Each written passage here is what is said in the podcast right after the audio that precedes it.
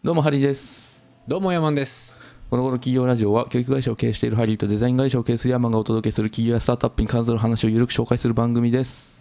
です。小山さんはうん自分のことをうん。外交的だと思いますか、まあどっちかっていうと外交的な方だと思ってます。はいはい。では外交的な人と内向的な人のうん。どちらが成功しやすいと思いますか、あー。なんか普通に考えると、まあ、自分でこんなこと言うのもあれだけど外交的な方がお。成功するような気がしますけど、違違うんですか？かはい。正解です。お。はい。やった。スタンフォード大学ビジネススクールの卒業生を20年間追跡調査したところ、うんえー成功者のほとんどが天候的な 天候的なじゃね典型的な。典型的だね。なんで転校してくる天候は。典型的な外交型人間だったというと。ああまあでもそうですよね。普通に考えると。うん。やっぱ外交的な方がさいろんな情報も入ってくるし。うん。やっぱ事業って一人でこうやりきるのって相当体力とか信念とかいると思うんでやっぱいろんな人に助け合いいろんな人の助けがあって成し遂げれるものだというイメージがあるんではいはいはい。やっぱり友達も多い方がいいのかなっていうはい。初見のイメージはありますね。はい。おっしゃる通り。ありがとうございます。はい。ということでじゃあ、えー内向型人間はうん。成功できないのかということでどうすれば内向的な人でも成功できるのかという話をしていきたいと思います。行こう。外交的な人の方が成功しやすいというデータなんですけれども、まあ、他にもいくつかありまして、うん例えば子供時代まで遡った調査では子供の頃に外交的だった人は地位や収入を手に入れる確率が高いと言われておりはい、例えば、とね高校生あなたが今もうこれ聞いてる方高校生の人がいたらほううん。今そのクラスの中の人気度下から20%の人がいたらうん。そこから上位20%にうん。上がれたら40年後の収入が10%上昇すると推測できると、へもう自己投資ですよ。人気者になろうは。なるほどねはい。えじゃあそのデータからいくと昔俺ら小学校とか中学校とか高校のクラスの人気者っていたじゃないですか、はい。ある一定数その人たちって基本的な年収は高いんですか？データ上では。そうですね。クラスなんて同窓会か。同窓会集まったら多分高いはずですね。なるほど。たまにいるけどねなんか全然存在存在感なかったさはい。クラスメートがなんかすごいやつになってたみたいな、はいはいはい。ありますよね。ねそういうパターンもあるけどね。でも基本的にはやっぱ人気者は昔も今も人気者ってことか。そうですね、まあ、本当にその人気じゃないダークホースみたいな人もいますが、うんうんうん。鳴らしていくと人気者の方が、えー成功しやすい。成功しやすいというかここでは収入が高いとかなるほど。高い地位を手に入れる確率が高いと。で他にもありまして、うん。まあ小山さんお酒飲みますよね。はい。はい。でお酒を飲む人と飲まない人も収入が異なるというマジで？データがあります。どっちが高いと思います？えー、飲む方飲む人の方が高いんじゃないですか？はい。正解。えやっぱりね、はい。これはこれはねあの僕の経験上それはそうだと思いますえーお酒を飲む習慣がある人は飲まない人よりも10%ぐらい収入が高いと言われてますね。でしょうね。まあこれも外交的な人の方が収入が高いというものの、えー一つですね、うん。うんうんはい。で他にもですね実際に、えー企業の CEO や幹部の人たち4000人を調査すると、うん。自分を外交的だと答えた人の割合は60%に上ったと、半分以上か。はい、一般平均だと、えー自分を外交的だと思うというのは16%ぐらいらしいんですけど、あそんな低いの？うん。へえまななんかねこれあんま詳しく載ってなかった。多分5段階ぐらいあってうん。勘ですよこれ。勘なんですけど、の一番上極めて外交的だと答えた人がうん。60%でそれの平均が16%なんで多分そのうん。2択じゃないと思うんですよね。ああなるほどね。うん。うんうんで、まあ、それの平均一般平均が16%だけど幹部の人たちは60%だったと。なるほど。はい。とはいえうん。ね、人生の成功というのは地位や収入だけじゃないとうん。思う人もいるでしょそりゃそうだ。うはい。やっぱりね幸福ですよ。幸福ね。幸福。で、まあ、これに関しては、えー同じく調査がありまして SWB ね subjective well-being、うん。えー主観的幸福感といううん。指標がありまして、うんうんうん。なんか聞いたことあるぞ。ああります、へうん。ありますよなんか。え GDP とかのの指標にの代わりに使われてるやつなんじゃないの？人のし幸せ度測あるーどうなんだ。多分ねいくつか種類があると思うんですよね。こういう幸福度調査。なんかね最近ウェルネスとかいろいろ言われるからさなんかそういう経済的な裕福度だけじゃなくって人間のその精神的な裕福度をなんか測る数値みたいなのがはいはいはい。出たみたいなのはニュースは見ましたけどそれとはまた違うのそれとまあ大体一緒だと思いますね。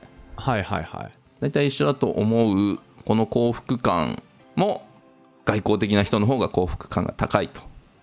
マジっすか？はい。じゃあ外交的な人の方がいいじゃないですか。そうなんですよ。そう。だからね。普段内向的な人が外交的な人として振る舞うだけで、うん。振る舞うだけで幸福感が増すという研究もあるので。幸福感が増すってまたそれねなんか無理してないとかって思うけどうん。幸福感まで増すんですね。うんうんそうやっぱりねそのデフォが内向的な人が外交的に今日からなろうとしたら、うん。やっぱ無理せざるを得ないところがあると思うんですけど。いやストレスですよそれは。うん、じゃあ、まあ、こんだけ揃っていたらやっぱ外交的な人の方がよくて内向的な人は成功できないのかと。うんそうだ。はい。いうことなんですけど。これを聞いてくれてる視聴者の半分以上の人がそう思ってますよ今あ半分が内向的なんですか？ううちそんな均等に。どうなんだろうな。どうなんでしょうね。知りたいですリスナーの。でも一般的には16%でしょ？じゃあだから自分のこと外交的って思ってる人は16%でしょ？ああはいはいはい。一般的には。だから84%の人は内向的だと思ってる可能性が高いですよ。ああはいはいはい。ってことはやっぱり自分のことを私すごい外交的なんだけどねって思ってる人はいないほぼいないってことですよ、まあ10人に1人2人ってことだから。そうですね。アンケートを取りたいですけど、なんか最近 Spotify の Spotify でもこの番組配信してるんですけどアンケート、はいはい。アンケート機能があるんですよ。あそうなのよ。そう。使ってみようかなと思うんで Spotify で聞いてる人は答えてください。答えてください、はい。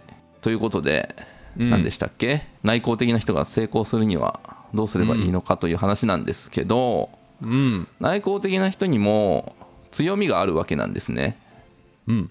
なんで基本的にはこの強みを生かしてなり上がっていこうと。成り上がっていくっていうのも変だけど、うん。はい。で内向的な人、まあ、特徴として、まあ、小山さん外向的ということなんですけど僕やっぱ内向的なんですよねそうか？僕もう今年の飲み会参加数多分ゼロ。マジっすか？ゼロか1ち ちょっと覚えてないですけど。週週1で行ってますからね。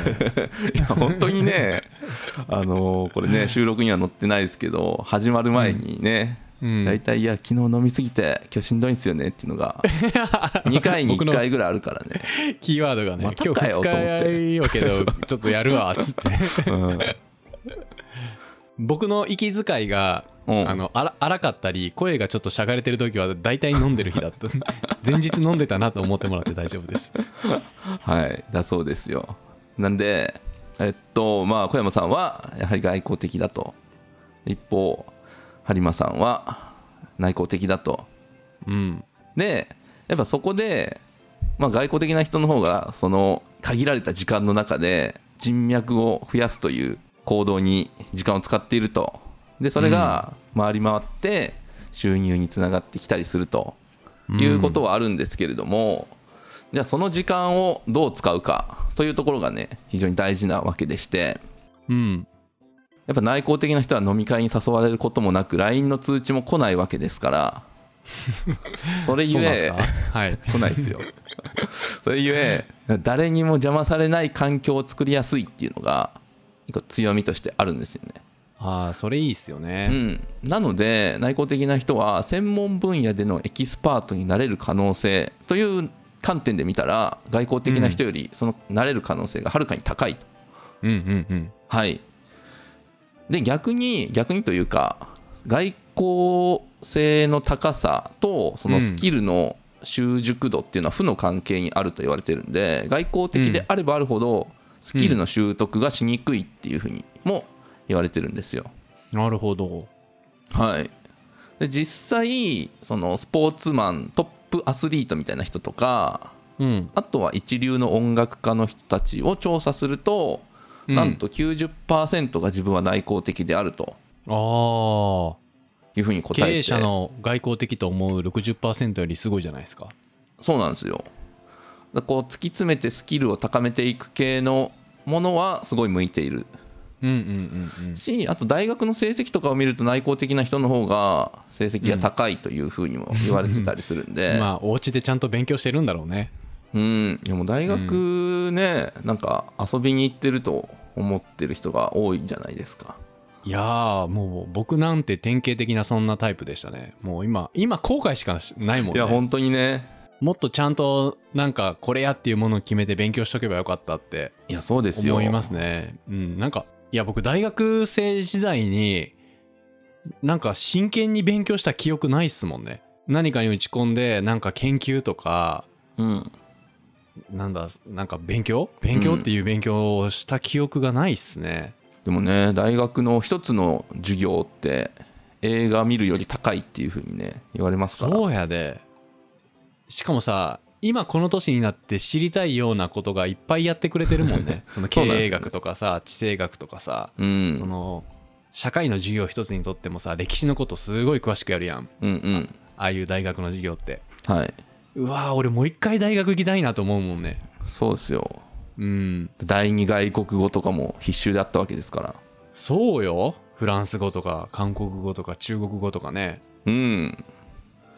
もう学ぼうと思ったら授業取れるからねそうですよね。今それやろうと思ったらお金めっちゃかかるからね めっちゃかかるよね、本当に。めっちゃかかるしそんな時間ないしみたいになるからそう、だから大学ね、取り放題ですもんね、言ってしまえば。取り放題だしそのための時間が自分にはあるしね。なんていうことしたんだ我々はいや、本当にね。もう一回戻りたいっすねうん。リスキリングという言葉が最近流行ってますから。なんすかそれリ、え、リがその再びみたいなリで。ああはいはいはいで、スキルをつけようっていう。ああリスキリング障害学習みたいなやつですか？はいはいはいはいはいはいはい学び直しですよ。学び直しねうん。いや僕ね今あの一生涯潤沢に生きれる資産があれば、うん全部仕事辞めてもう一回大学行きたいっすもん俺おー、大学ね。うんなんかでも僕も、えーちょっと上の人たち40代後半とかの人たち、何人かその大学行ってるんですよ。あマジっすか？すごいっすね。うん。でも気持ちめちゃくちゃわかりますけどね。わかる。だってもうねそんな学べることないから。学べる環境がさ、ぼーっとしてたらさ作らないとないもんね。そうそうそう作らないとないしこれから俺ら普通に生きてこう仕事しているだけだったらその仕事に関する知識はもしかしたらこれからスキルアップとかこう増えていくかもしれないけどうん。なんかその一般教養って増やすチャンスってあんまりないですもんね。そう、ないんですよね。だから特化した知識ばっか増えてきて、うん。一般教養みたいなのがどんどん忘れていくから、忘れていく。ねえだからもうね。ね、お便りで怒られるわけです。そう。ハリーさん鄧小平のこと忘れてたからね。いや、本当にね、申し訳ないというか、恥ずかしいというか、えー、本当に失礼しソクました。ラテス先生もね、もう、ええ。無知は罪であると言ってますから、うん。なんでそんなこと忘れてるのみたいなことまで忘れちゃうからはい、やしっかりやっていきたいですね。っていきたいんですよ。うん。で、やっぱそういうスキル習得に時間を当てられる、うんえーいや自由に使える時間が高いという特徴があるんで、もうそこに自己投資しようと。うん何かを習得して突き詰めていくっていうのが向いてるんで、まあ、それをやっていきましょうやというのが戦略1ですね。なるほど。というのと、まあ、あとはねここはゴロゴロ企業ラジオなんでちょっと企業ネタも入れようかなとうん。いうところでいくと内向的な人がリーダーになるにはどうすればいいか。どうすればいいかというか、ここではね、まあ、どんな人を従業員にするといいのかっていうのが載ってまして。はいはいはい。えっとね外交的な人だったらうん。受け身の人を従業員として雇うと結構相性がいいっていう話があります。はいはいはいはいはい。はい、うん、うん、あんまりこう主体性を出さずに言われたことをちゃんとこなせる人。はいが相性がいいと言われていて一方で内向的な人は目的意識を持ってこう何かに取り組む人と相性がいい、うん。うんうんうんうんうんまあ、なんか誰を雇うかというよりは正確に言うと従業員のその性格によってどんな人をリーダーとして求めているかが異なるみたなないるほど。意味合いなんですけど。チーム編成ですね。そうですね。この人をリーダーにするんだったらこの子と一緒にやらせた方がいいとかこの外交的なリーダーにするんだったらこのちょっと受け身なこの子を部下につけてあげようとか、そういうチーム編成が重要ってことだよね、そんな感じですね。なるほど。はい。というところもあるんでね、まあ、そんなことを考えながらねええええ。チームビルディングしていくといいんじゃないでしょうかということでね。でもさなんか今ちょっと思ったんですけどはい。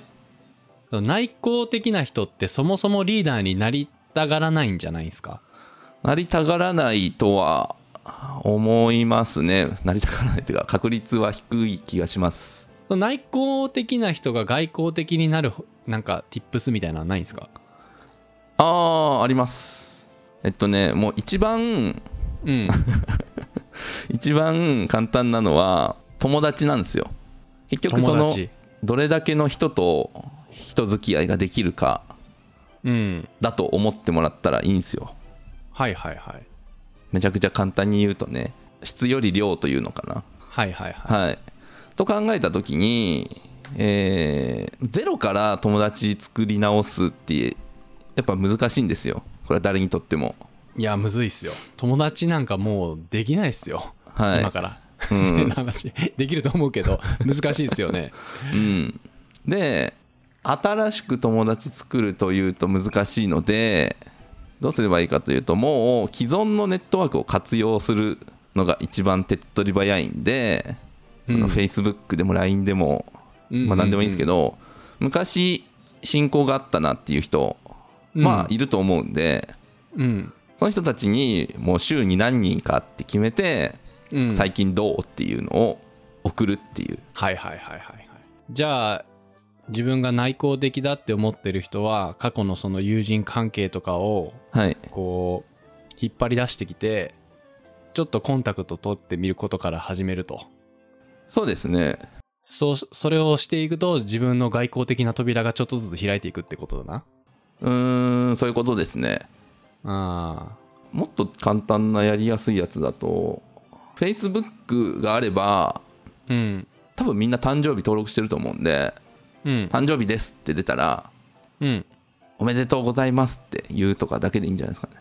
ああはいはいはい。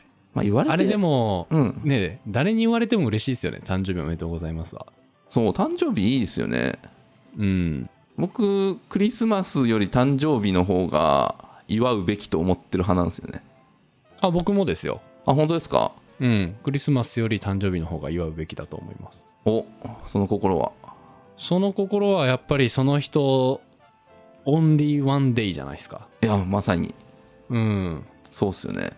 うん。その人がこの世に生まれた記念すべき日なんだ。なんでね。はい。なんか特別な日なんじゃないかなと思いますけど。はいはいはい。そうですよね。うん。だからそういうのを見つけたら「おうん。めでとうございます」って言うとかね。うんうんううん、ん、そう。まあちょっとしたことですよね。でも本当にそうですね。ほんとちょっとしたことで、でなんかこうあんまそこでなんか最終的にじゃあそれでちょっと外交的になって今よりいい待遇を手に入れたいと仮に思っていたとしてもうん。それを出してはいけない。その下心を。おお はいはいはい。はい。なんかこのやっぱり初めましての人と会うことってまああるじゃないですか。その仕事でもあるし。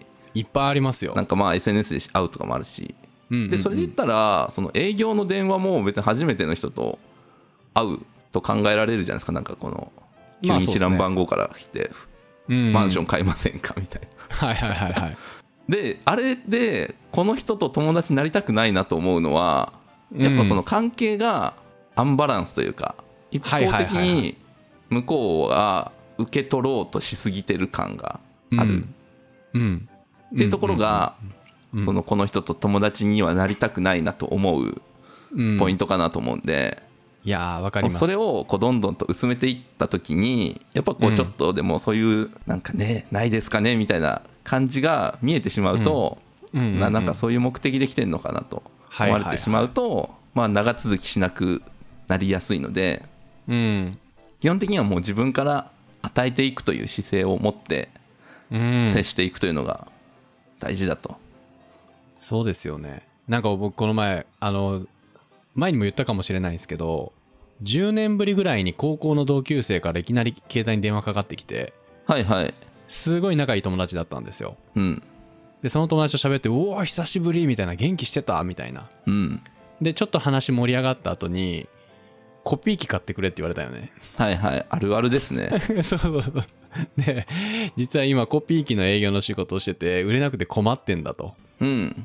でまあうわ今そんな金うちにもないわっつって断ったけど結局それ目的かいって俺は思ったからねその時そうそう。それ僕うんも前に聞いて、どこで喋ったのかな？